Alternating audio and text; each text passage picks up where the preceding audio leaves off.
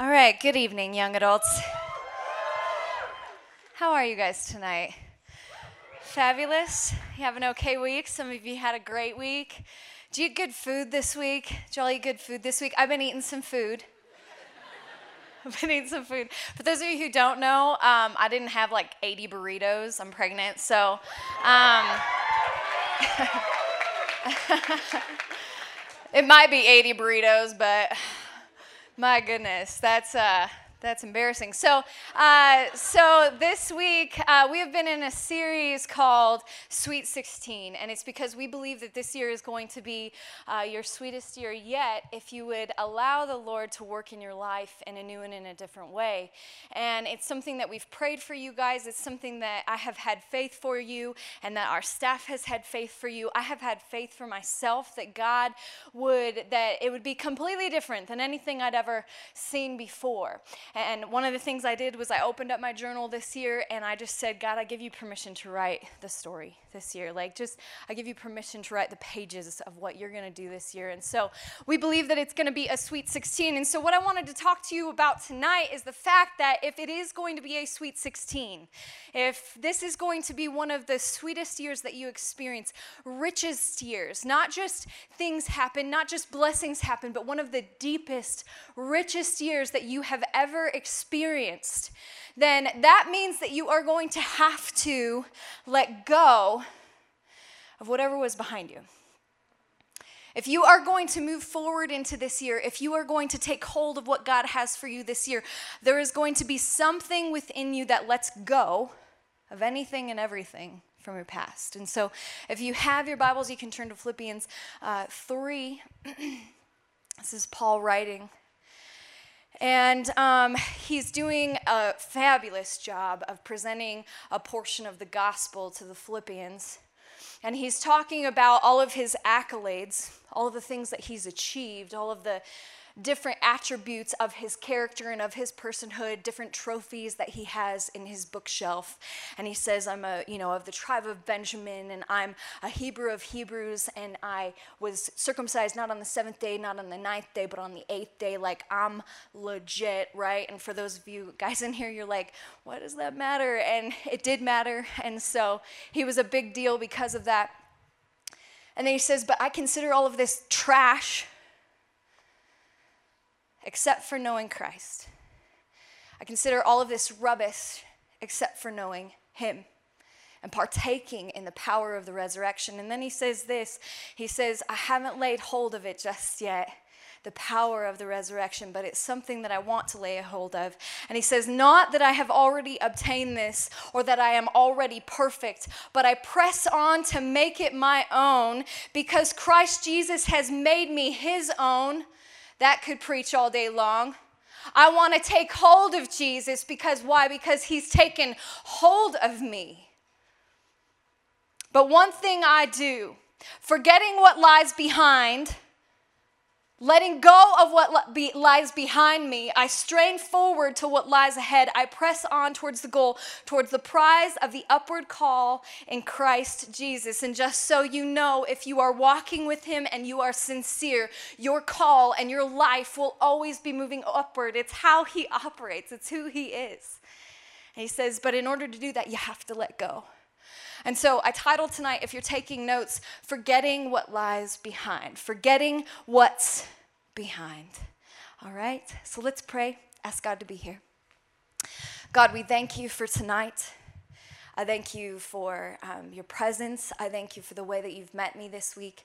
And Jesus, um, I give you permission uh, to use this stage. I give you permission, God. I set myself aside and I ask, God, that you would move in every single person tonight, that we would experience your face, not just your hand, God, that we would see you in a new way, that people would have revelation, God, that would change their insides, God. Like Connor was saying during prayer, there's not enough self help books out there to sustain us, Lord.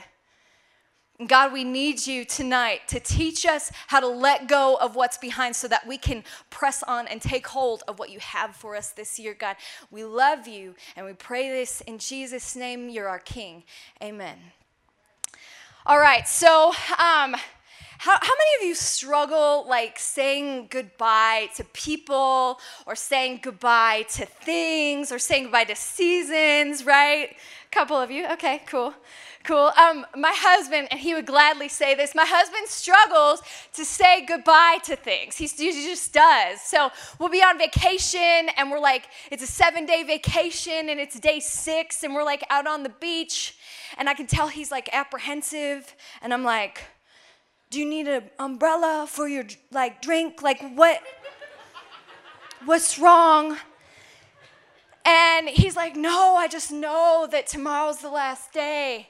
And I'm like, well, but but what? Like, but we're still here, right? Or like like at Christmas time, like we'll be hanging out and like everything's going great, and then all of a sudden it like comes the day where we take down our tree, and like he's just like slumped over, and it, we're taking down the decorations, and I'm like, "Are you all right?" And he's like, "It just came and went so fast," you know. and I'm like, "You're right, babe," and I'm like, "Did I mean you like the gifts that Santa got you, right?" And he's like, "I know, but." just another year, you know, like, and I'm like, I hear you. Like, it's difficult, it's difficult to say goodbye. My daughter, on the other hand, she does not struggle to say goodbye at all at all, okay? So, you know, you do this when you're a parent. If you're not a parent, you will. But like when they're little and she was a baby, she's almost two now, but when she was a baby, we would like be like, okay, we're gonna say it. Let's say our first words. And we'd be like, mama, mama. You know, and she's just like, what?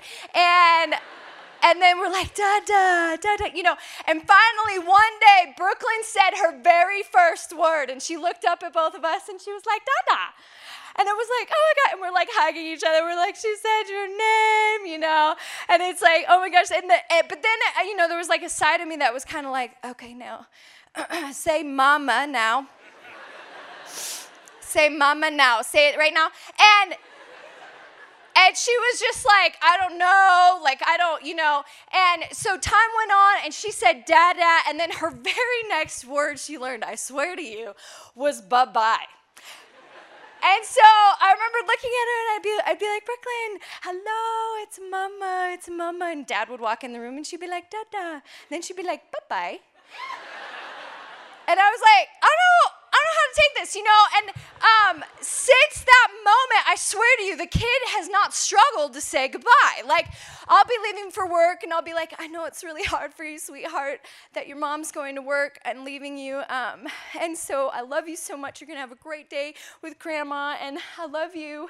Bye bye. And she just goes, bye bye. Like, like with her toys, right? And I'm just like, it's cool, it's cool, you know. And and or we'll be at church and it'll be like, okay, have fun at Kids Rock, bye bye, bye bye. Or like, you know, I'm picking her up from Kids Rock and she's like, bye bye. Like, she does not struggle. It's almost as if she's a little heartless, you know? She's especially great at saying goodbye when A, she doesn't like you, or uh, B, she's like over a scenario, okay? And so I, the other night we're at dinner and we're hanging out with my sister and um, who she calls Tissy because her name's Chrissy and uh, Dustin, our, her uncle, okay? And we're hanging out at dinner, and she's like vibing for a little while, but then she's like over dinner, you know? And she sets it, she eats her mac and cheese, sets her fork down, and she just looks right at my sister, and she's like, bye bye, Tissy. bye bye. Like, I'm leaving, right? And I'm like, we're not leaving just yet, sister, all right? Like, you gotta sit in your chair a little longer. And, um, like, she doesn't struggle. And um, it's like she's always okay moving on to the next event. And it's like she's always at peace with transition. And it's like she doesn't have a problem saying goodbye to a season or to an event. She's all right with it. It's like she almost understands that that means that she gets to do something new. And I was thinking to myself this week, my goodness, I wish I was a little bit more like that because I struggle to say goodbye. I mean, I remember when Brooklyn grew out of her baby clothes and, and, and she was in her newborn clothes and then all of a sudden she wasn't anymore. And, and I swear to you, it was like horrific for me. I was like, I don't know how to say goodbye to this just yet.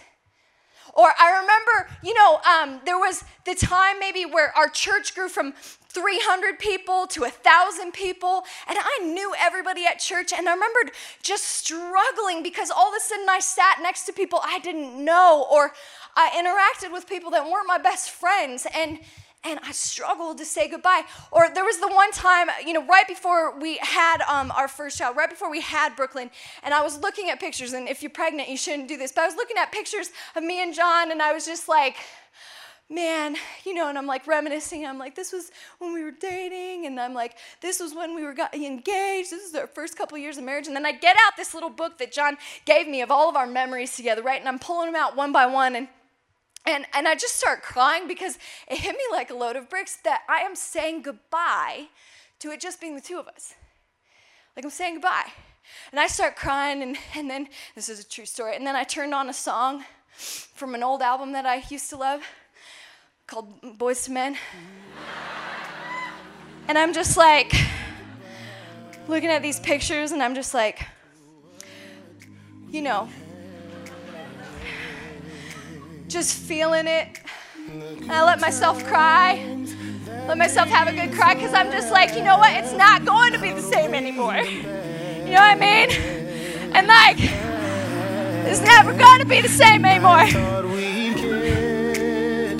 To see forever, but forever's gone away, It's so hard to say goodbye. You know what I mean? To yesterday. Thanks for hearing me, guys.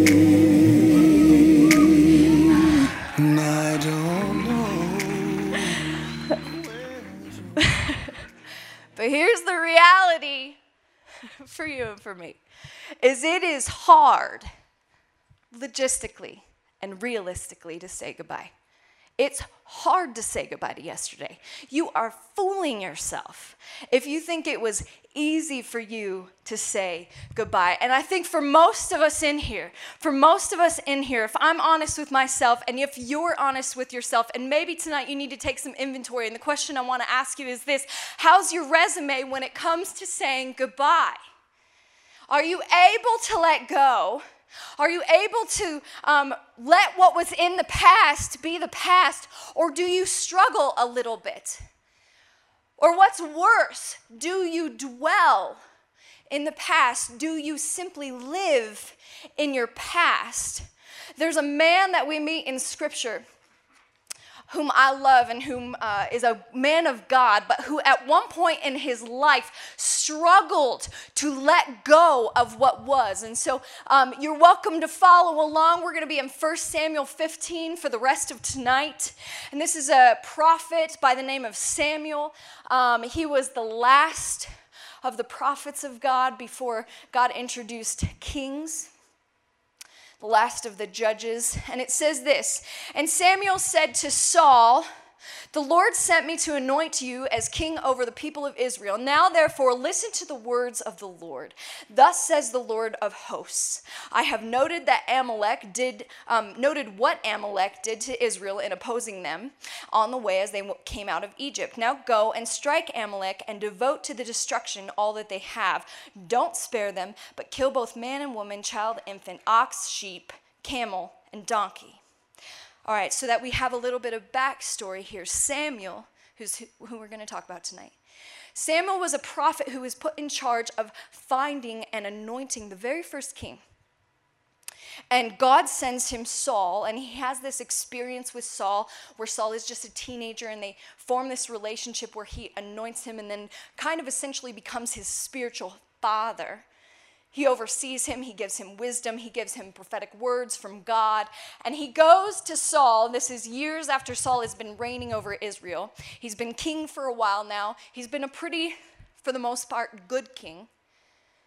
And he comes to Saul and he says, Now, Saul, the Amaleks, um, when, the, uh, when the Israelites were coming out of Egypt at their most vulnerable point, attacked the Israelites, and the Lord will have vengeance. And so, if you've ever wondered how the Lord feels about his children being attacked, you need to look no further because this is how he handles um, people who attack his children at the most vulnerable point.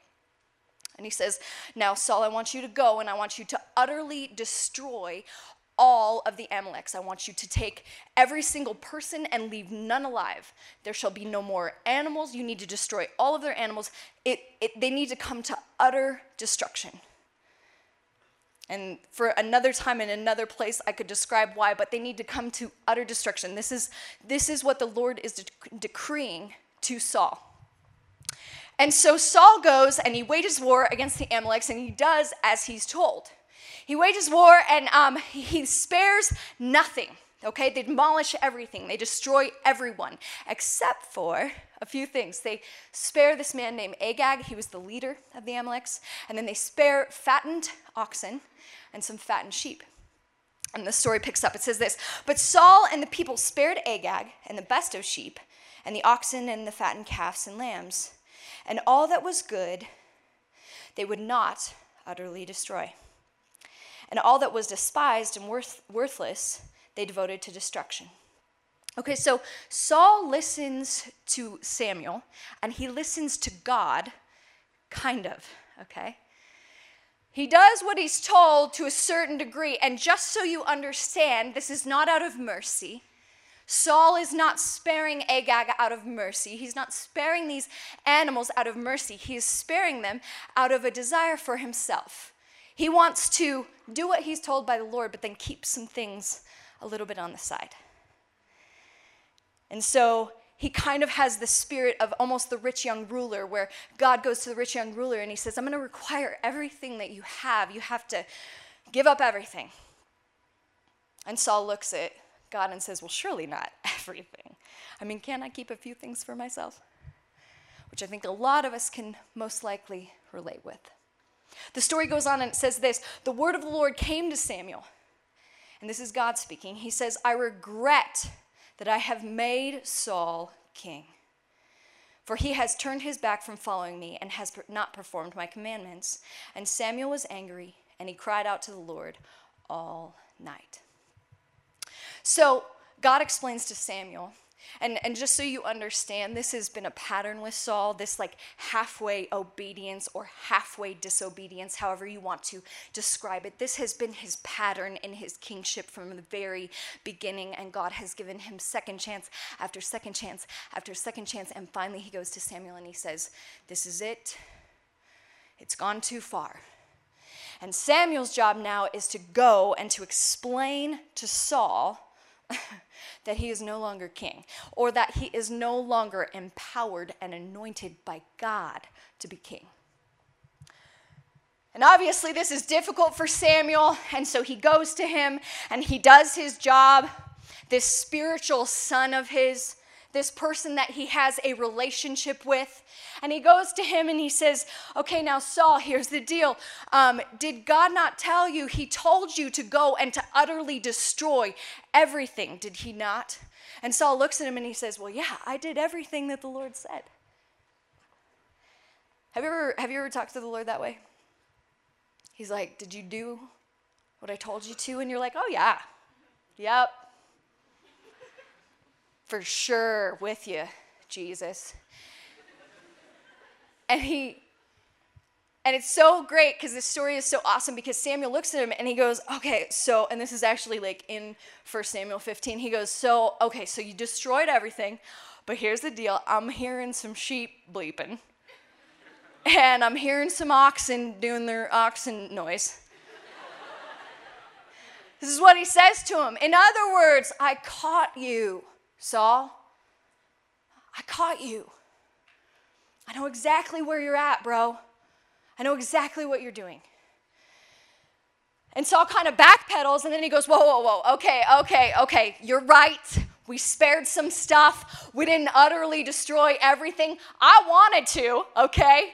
I wanted to kill it all. Uh huh. But uh, here's the deal the Israelites, they wanted to spare Agag and they wanted to keep some sheep, okay? They wanted to keep some oxen. And so, as the leader of Israel, as the king of Israel, he blame shifts, which is another thing that we do when faced with our inadequacies. Oh, well, surely it's not my deal. Surely it has to do with somebody else. And Samuel goes, No, bro, no. You're the leader. You're the last one in charge. You're the king. and you're the one that was made to rule and to make decisions over these people. This wasn't anybody else's fault but yours. And then he backpedals one more time and he goes, Right, right, right, right, right, right. You're right, Sam. Here's the deal. Um, so I, I spared some sheep and I spared some oxen, but it was because I wanted to sacrifice them to the Lord later. Right? And he looks at him and he says, My goodness, Saul, like you don't get it. Like you really, really don't get it. And he says this, and Samuel said, Has the Lord um, as great delight in burnt offerings and sacrifices as he does in obeying the voice of the Lord? Behold, it is better to um, it is better to obey than to sacrifice. It is better to listen than the fat of rams. For rebellion is as the sin of divination, or divination. Just so you guys know, that's like an occultic, uh, an occultish practice of like predicting the future. It's super dark, super scary. And so he's basically saying, what you're doing is super terrible, Saul. And I see it. And presumption is iniquity and idolatry. Because you have rejected the word of the Lord, he has also rejected you. This is intense language, y'all, from being king. Sam is saying, Look, Saul, it would have been better if you would have given your heart to God. He's not looking for your burnt offerings. In other words, young adults, this is what he's saying in this moment. He's saying it is better to come to the Lord with all of your heart than it is to perform for him. It is better to come to the Lord with everything that you've got and turn to Him and seek Him and long for Him and want to be with Him and commune with Him and listen to Him. That's better than you trying to be some cool king. He says, I don't want your burnt offerings, I want your obedience. Saul, you've missed it. And Saul is identifying a problem that I think all of us have that we struggle to surrender and we would prefer to perform. That we struggle to surrender to Jesus and we would prefer to put on a show for him. Sam says to Saul, Because of this, you have truly rejected God in your heart. And so he rejects you as king. And at this point, all hell breaks loose. Saul starts crying. You can read about it. Sam starts to leave and he like grabs his robe and rips it. Like it's just one of those scenes from a movie where like like nothing's going right. And then it says this it says, And then Samuel went to Ramah, and Saul went up to the house of Gibeah of Saul. And Samuel didn't see Saul again until the day of his death. But Samuel grieved over Saul, and the Lord regretted that he had made Saul king over Israel. Then the Lord said to Samuel, How long will you grieve over Saul? Since I have rejected him from being king over Israel, fill your horn with oil and go. I will send you to Jesse the Bethlehemite, for I have provided myself a king among his sons. Okay, so we've been talking about Saul and Samuel for a little bit. But this, what I want to highlight tonight, and what I think God wants to talk to us about tonight, um, has more to do with Samuel. Because Samuel in this moment is grieved over what is happening. He is grieving over his past. He is grieving over what has been, what just transpired, what just took place. And he is struggling to let go now. He's struggling to say goodbye. And in Samuel uh, 115, it talks about in 1 Samuel 15, it talks about how Samuel's so grieved that he stays up all night just thinking and rotating over and over again how this all happened. And I think that you and I can relate with this. When something in our past is difficult, or when, um, when we don't understand what happened, or it grieves us, or we're mourning, or we're upset about it, or angry about it, it keeps us up at night and we think to ourselves, how did this happen? How did this even how do I make this right? How did that take place? What could I have done? How could that person do this? And we stay up. And you need to understand that for Samuel, this was deeply personal. This wasn't just him losing a king, this was him losing a friend, this was him losing a spiritual son. He had watched Saul reign and defeat the Philistines and have glory days and have um, experiences. He watched all of this and then he watched it all crumble. This is deeply personal for Saul or for Samuel. And in essence, he's saying, How do I say goodbye to this? Samuel's struggling to let go, like I think a lot of us in here. And so um, maybe you struggle with, you know, uh, a past hurt. Maybe for you it's a past victory. Maybe for you it's just like um, a past sorrow or something that happened. But I was reading in psychology today, and it talks about the um, consequence of us living and dwelling in our past. And it says this rarely is dwelling in the past seen in a positive light, nor should it be. Thinking too much about times gone by typically keeps your mind and your life stuck in neutral, and maybe even shifts it in reverse. If you habitually ruminate over your earlier life, you may regularly be revisiting feelings of anger, guilt, resentment, sorrow, and shame. And such emotions are hardly productive. In many ways, they're downright toxic. Fretfully obsessing about the people and events precipitating such negative feelings can lead to endless recycling. Becoming increasingly, increasingly stagnant or fixated, your thinking um, really can't progress forward to adaptation or to resolution. Moreover, returning to the past to rehearse old dissatisfactions and grievances, even to replay images of earlier triumphs, and idly preoccupying yourself with irrecon- irreconcilable thoughts about them, can result in self reproach, lamentation, remorse, and even bitterness. Using your mental energy for such doubtful purpose can catapult you into an inextricable pit of woulda, coulda, shoulda. With the result that in the end, you end up consumed with regret, what French existentialist Albert Camus referred to as the most futile of emotions. So Samuel is caught up in a moment and he can't let go. He's mourning and he can't let go. He's, he's despairing and he can't let go of what was with Saul. He can't let it go. And so I want to ask you again tonight how's your resume when it comes to saying goodbye? Because psychology today says you better get good at saying goodbye. You better get better at saying goodbye because if you live back here, if you exist in the past, if you exist with what once was, it will consume you and it will destroy you emotionally and mentally. But worse than that, it will keep you from moving forward. And it's not just psychology today that says this, it's the Lord. The Lord looks at Samuel and he says, Samuel. And at first, he's just kind of like, he's just kind of frustrated, with him. He's like, Samuel, like, what's your deal? Like, you were mourning in, you know, first, you know, first Samuel 15 at the beginning, and then you're mourning at first Samuel 15 at the end and then you're mourning still at 1 Samuel 16. And uh, in essence, he's like, Bro, I know you got out your yearbook and you're looking at pictures of you and, and Saul, and you got the tissues out. And I hear you, like it's hard, but here's a tissue. Now dab yourself clean. And then he says this, he gets a little bit more firm with Samuel, and he says this How long are you gonna grieve over Saul? Since I have rejected him as king over Israel. Now fill your horn with oil and go. He, this is what he's saying to Sam, just so you understand, because Samuel is a prophet.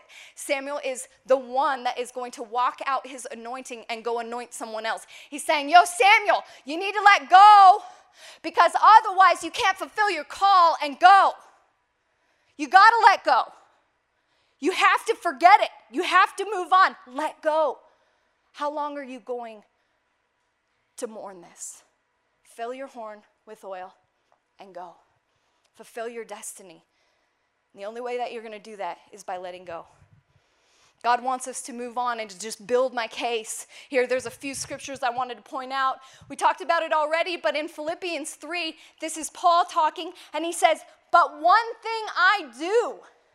This is Paul the author that wrote most of uh, what we build our faith on. And he says, This is what I do every day. The, the um, verbiage here, he's talking about a habitual doing. One thing I do, I forget what's behind me, and I lay hold of what's ahead. Isaiah 43 says this Remember not the former things of old or consider the things of old? Behold, listen, young adults, I am doing a brand new thing. And then he says this Don't you get it? Don't you see? You can't see it because you're too busy living in your past. He goes on. Luke 9 62, Jesus says, If you want to be a part of my kingdom, if you want to build in my kingdom, Jesus said to him, No one, having put his hand to the plow and looking back, is fit for my kingdom. We just had a snowstorm, and I didn't really shovel, my husband did. Um, but I do shovel. And when I do it, first I'm like, this is so much fun. I'm in my snow boots. I love snow. You know, and at first I'm like, I like love it right? And I'm out there and I'm like, sup, Steph? Like, my neighbor's like pretending like I'm better than I actually am. I'm the All American. Look at me shovel my thing, you know? And so I'm out there. And then pretty soon I get lazy, right? And I do the whole thing where I just like prop it against my belly and I'm just like, whatever. Just gonna kind of scoot this thing over here. And but if I, and this is true, like I remember one time I was shoveling my parents' deck, and I'm just kind of like, and I'm looking around, I'm not paying attention. And I look back and like legitimately it it like hits a patch of ice and like clotheslines me. Do you know what I'm talking about? Where you're like, huh. Jesus is like, you can't put your hand to a plow, young adult, and move forward and look back. You can't do it. I'm so stupid. You will literally clothesline yourself. You'll end up vomiting up your lunch. Like, don't do that. God, over scripture, he talks again and again and again, and he basically says, Look, look, look, look. In order to move forward, it's like monkey bars. You have to let go to lay hold. You, you have to. You might get the best hanging in there award if you stay, but you won't move forward. And so tonight, I think God wants to teach us three things He wants us to let go of. And I think He wants us um, to draw a line in the sand tonight. And the first thing is this that God wants to teach us how to properly let go and say goodbye to past sorrows. It is hard to say goodbye to past sorrows. One thing, uh, when I'm counseling with people here at Red Rocks or at young adults, the thing that I counsel the most about, or that I hear the most about, is past hurts and past wounds from other people. And isn't it sad, you guys, that we can hurt each other the way that we do? And I'll counsel with people, and they'll talk to me about the betrayal of a friend that wounded them, or about a father whom they never measured up to. It did not matter what they did, it didn't matter how well they performed, it was never good enough girls who had been sexually abused, people, people who had been rejected by boyfriends or girlfriends, and the deep emotion that comes from rejection. Just so you understand why rejection hurts so bad, it is the exact opposite of the heart of the Father. His heart is to love and to bring you in and to accept. And so when you feel rejection, you are feeling the opposite of your dad. And that's why it hurts the way that it does. And I'll talk to these people, and here's the deal I don't need to describe to any of you in here what it feels like to have heartbreak. I don't need to lecture you, you know. And Samuel is feeling heartbreak in this moment. What we need to understand is that this was essentially his spiritual son. His actual sons were not great, and they, um, they weren't they did evil in the sight of the Lord, and because of that, his relationship with them was strained. And so part of me wonders if he looked at Saul and was like, maybe you could be kind of more of that and play like a surrogate role in my life where you're my son and I'm like your dad and I'm going to pour into you and I'm going to spiritually, you know, give you what I got. In this moment, he isn't just losing Saul as a king, he's losing like this relationship, you got to think at this moment, he probably doesn't just feel like it's Saul's like thing and that he's going down in flames. He probably feels a little bit betrayed. And here's the deal if you are hanging on to past sorrows, they will keep you from moving forward. Jesus tells a parable about this idea of letting someone go. And he tells a parable like this He says, It's like a man who is indebted to a king. And this man comes, and his debts are weighty. They weigh more than his life, they weigh more than anything he could ever pay back. And he goes to the king to beg for his life and to beg for a forgiveness of his debts. And the king says, I pardon you. I pardon you and I forgive you completely. All of your debts shall be paid by me. You owe me nothing. Listen to that. You owe me nothing. And so the servant goes away and he says, Thank you so much. Thank you. Thank you, king. Thank you. And he runs away and immediately he goes to a man who owes him money. And he goes, Yo, bro, I'm debt free now and I'd like some money, so I need you to pay me. And the guy looks at him and he's like, I can't, I can't pay you. I, am so sorry. And he's like, Well, you will pay me back every cent you owe me. I will make sure that you pay for everything that you owe me. The king hears about it and he brings the servant up to his palace and he said, I forgave you all of your debts. Did you really just hold him accountable for everything that he did to you? Yes, sir, I did. Awesome. And then he throws, the king throws this man in jail. And what Jesus is trying to illustrate is that when you do not forgive someone because you think that you want to wait for them to pay you back, that you want to wait until they can make up for what they have done to you, what you are essentially doing is locking yourself in a self imposed prison where you hold the key. Chris Caine puts it this way she says, bitterness and resentment and unforgiveness is essentially like drinking poison and expecting it to kill someone else, your enemy. And God's like, You have got to let go. And let me tell you something the Lord showed me a few years ago. He said, Look, look, look, Jesse, Jesse, that person can never pay you back. They hurt you too much. He said, But Jesse, and this is our king, he said, Jesse, I'll pay for what that person did. I'll make it up to you, Jess. I'll carry the burden and the weight and the curse of what they did to you. Because that person is a human, they can never make it up to you. But Jesus on a cross did. He didn't just pay for your sin, He paid for their sin. You need to let go tonight of some sorrows. Number two, I think it's hard to say goodbye to past glories. If it's hard to say goodbye to past sorrows, it might be harder to say goodbye to past glories, right? I mean, in this moment, Samuel, he isn't just um, he isn't just mourning the fact that Saul has done wrong and that there is sin involved and that there's this that it's just icky and it's all coming to ruin. He's mourning the fact that Saul was really great for a while that there was like a king that ruled and reigned and that he was noble and everybody said he was handsome and he was like a good warrior and he took down the Philistines. Like there were things about him that were glory filled. And the Israelites struggled with this all of the time. They would look back and they would look they would look back on what had happened before and they would say, "Look at that. Wasn't that fabulous? Can we just go back to that?" When they're brought out of Egypt, God miraculously parts the seas, right? And it's literally, they're not in the wilderness five minutes and they're like, Remember when we had awesome food back in Egypt? This manna is not as great, but remember when we had this food? It was so great. And God's like, Oh my goodness.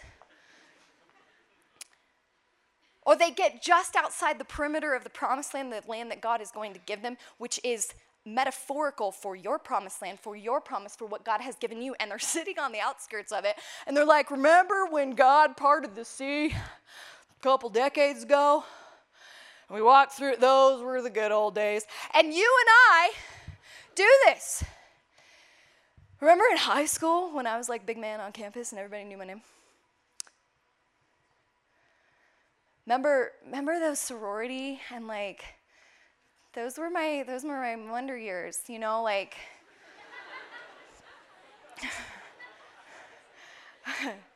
remember um, remember the mission trip and we saw God move in a completely encased bubble of Christian activity? and I lived biblically for a year. It's impossible to live biblically in America.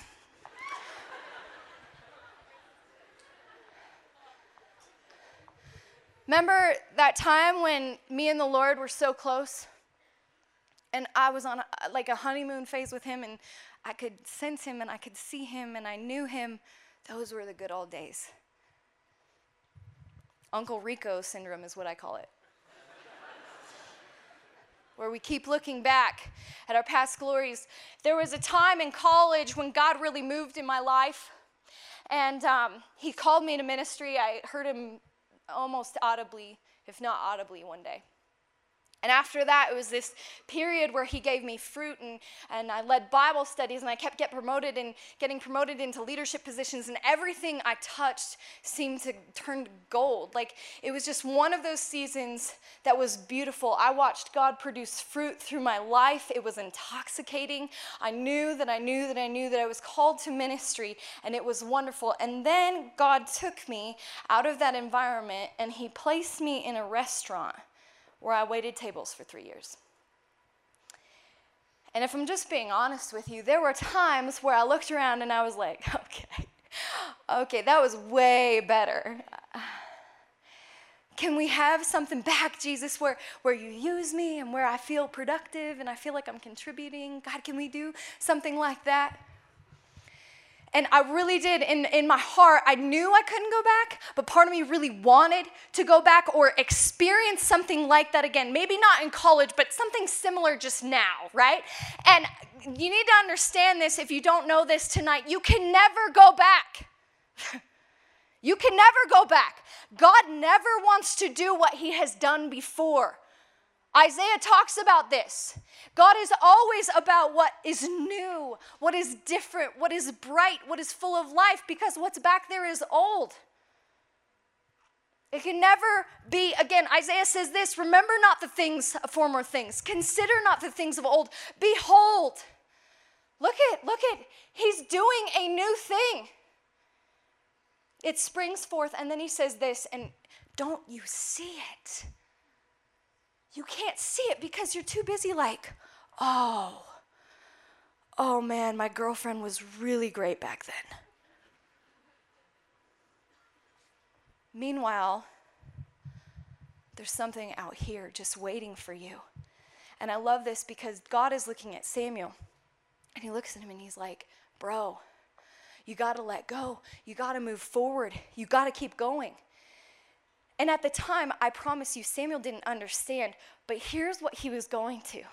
He said, I need you to fill your horn of oil, and I need you to go forth in your anointing and go anoint the next king. Do you know where he was heading?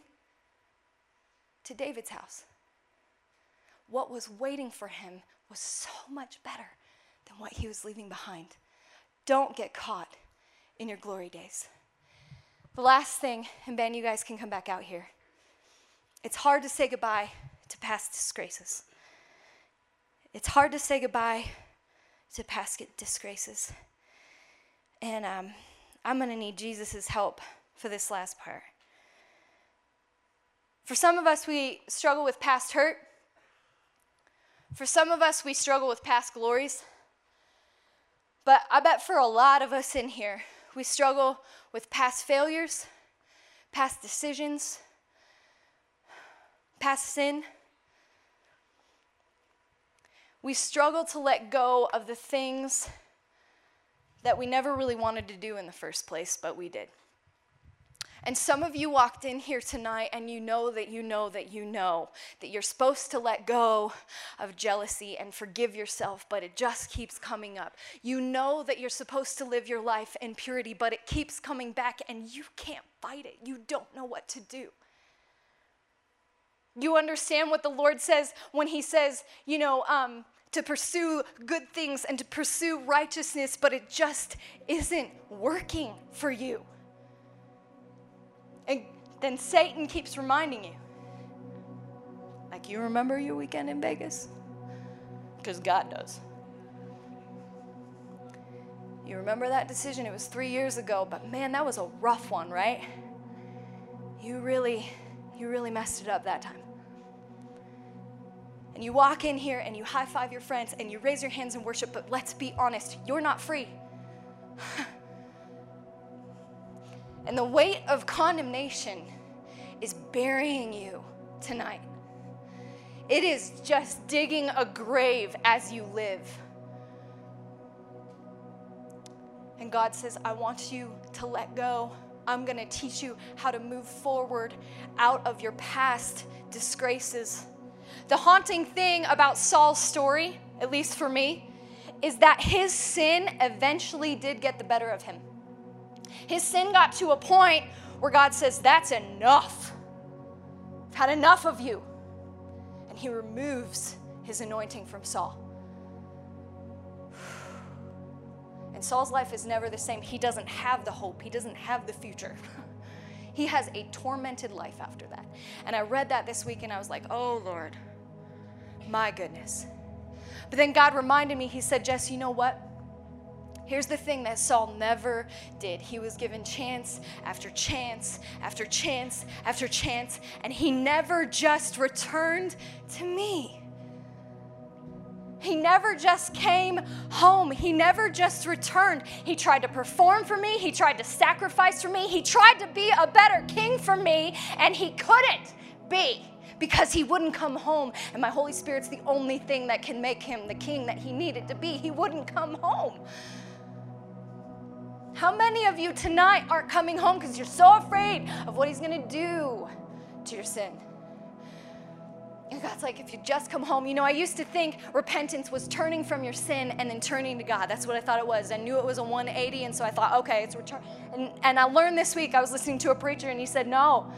He said, repentance isn't turning from your sin and turning to God. Repentance is just turning to God. That's it. Because guess what? You can't deal with your sin, young adult. You don't have it in you.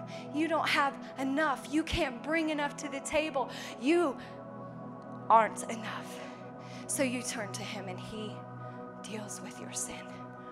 I was thinking this week about the woman, the adulteress that was caught in adultery, caught in the act, if you could imagine. And she is thrown before people, and this is what sin wants to do to you it wants to throw you on the ground and then it wants you to stay there. And so before all of these people, she's thrown on the ground, and, and you know the exchange. Jesus says, Okay, the first one to have uh, it's lived a sin free life, y'all go ahead and throw a stone. And none of them do. And then he looks at her, and listen to this, young adult, listen to this. He looks at her and he says, Hey, daughter, he says, Do any of these people condemn you? And she says, No, sir. And he says, Then neither do I. The only person who is able to legally condemn her says, No, neither do I, daughter. I don't condemn you. In fact, he says this now get up. I think tonight what God wants to say to a whole bunch of us in here is maybe you have sinned, maybe you have made mistakes, maybe you have um, made some poor, poor, poor, poor, poor decisions. But God says sin has thrown you on the ground and it wants you to stay there, and so does the devil, and so do a bunch of church people standing around you. They want you to stay down. But God says, I don't condemn you.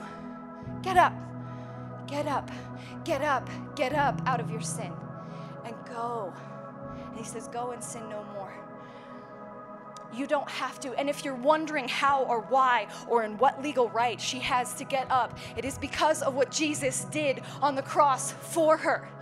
That's how she's able to get up legally before heaven. You have every right to stand up in the middle of your sin and move forward out of it why? Because he paid for it. The Bible says that Jesus, where sin abounded, grace abounded more.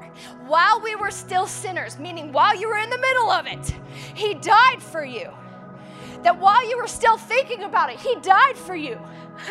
that his grace is sufficient. And the Bible says this it says, if the cross was not enough, then here's the deal Jesus would have to be crucified again. Now, does anybody in here believe that Jesus needs to be crucified again? I don't think so. His sacrifice was sufficient, and what he gave us was imputed righteousness, not a righteousness of your own, not a righteousness of my own, but of his own. John 10 29 says that um, once a person is put in the Father's hand, nothing can snatch it out of his hand. You were placed in his hand tonight, and he wants you to understand you need to get up.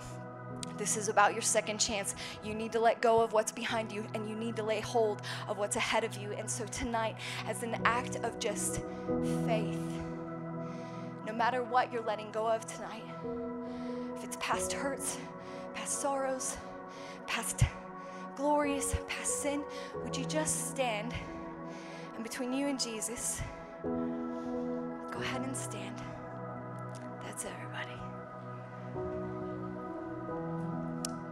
And just take a little step forward and step away from what's behind and step in to what God has before you.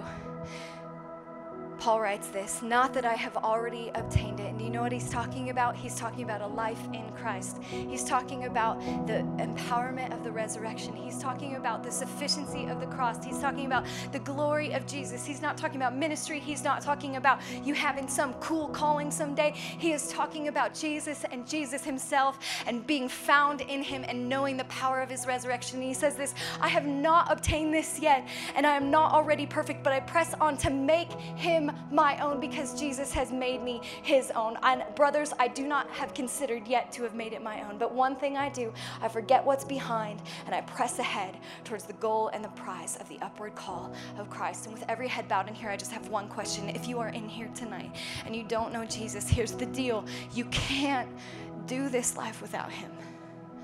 You just can't and you know it and I know it. And here's the great thing is that he looks at you the way he looks at the adulteress and he says, "Get up. I love you." No one, everybody in here actually can condemn you. and it doesn't matter because I don't. You're my daughter, you're my son. I forgive you. I have a hope and a future for you, but you have to begin with him it's the only way. And so, if you're in here tonight and you don't know this Jesus, I just want to kindly invite you to know him. He's the one that saves you, and then he's the one that empowers you to live a life of righteousness. And so, if you're in here tonight and you want to receive him for the first time, um, just go ahead and put your hand way up high in the air, way up high right now. Amen. Amen. Amen. Amen. And tonight, um, we have communion set out for you. Um, and as you come forward, Whatever it is that you need to let go of, let go of and leave it at the cross. Leave it at his body and at his blood.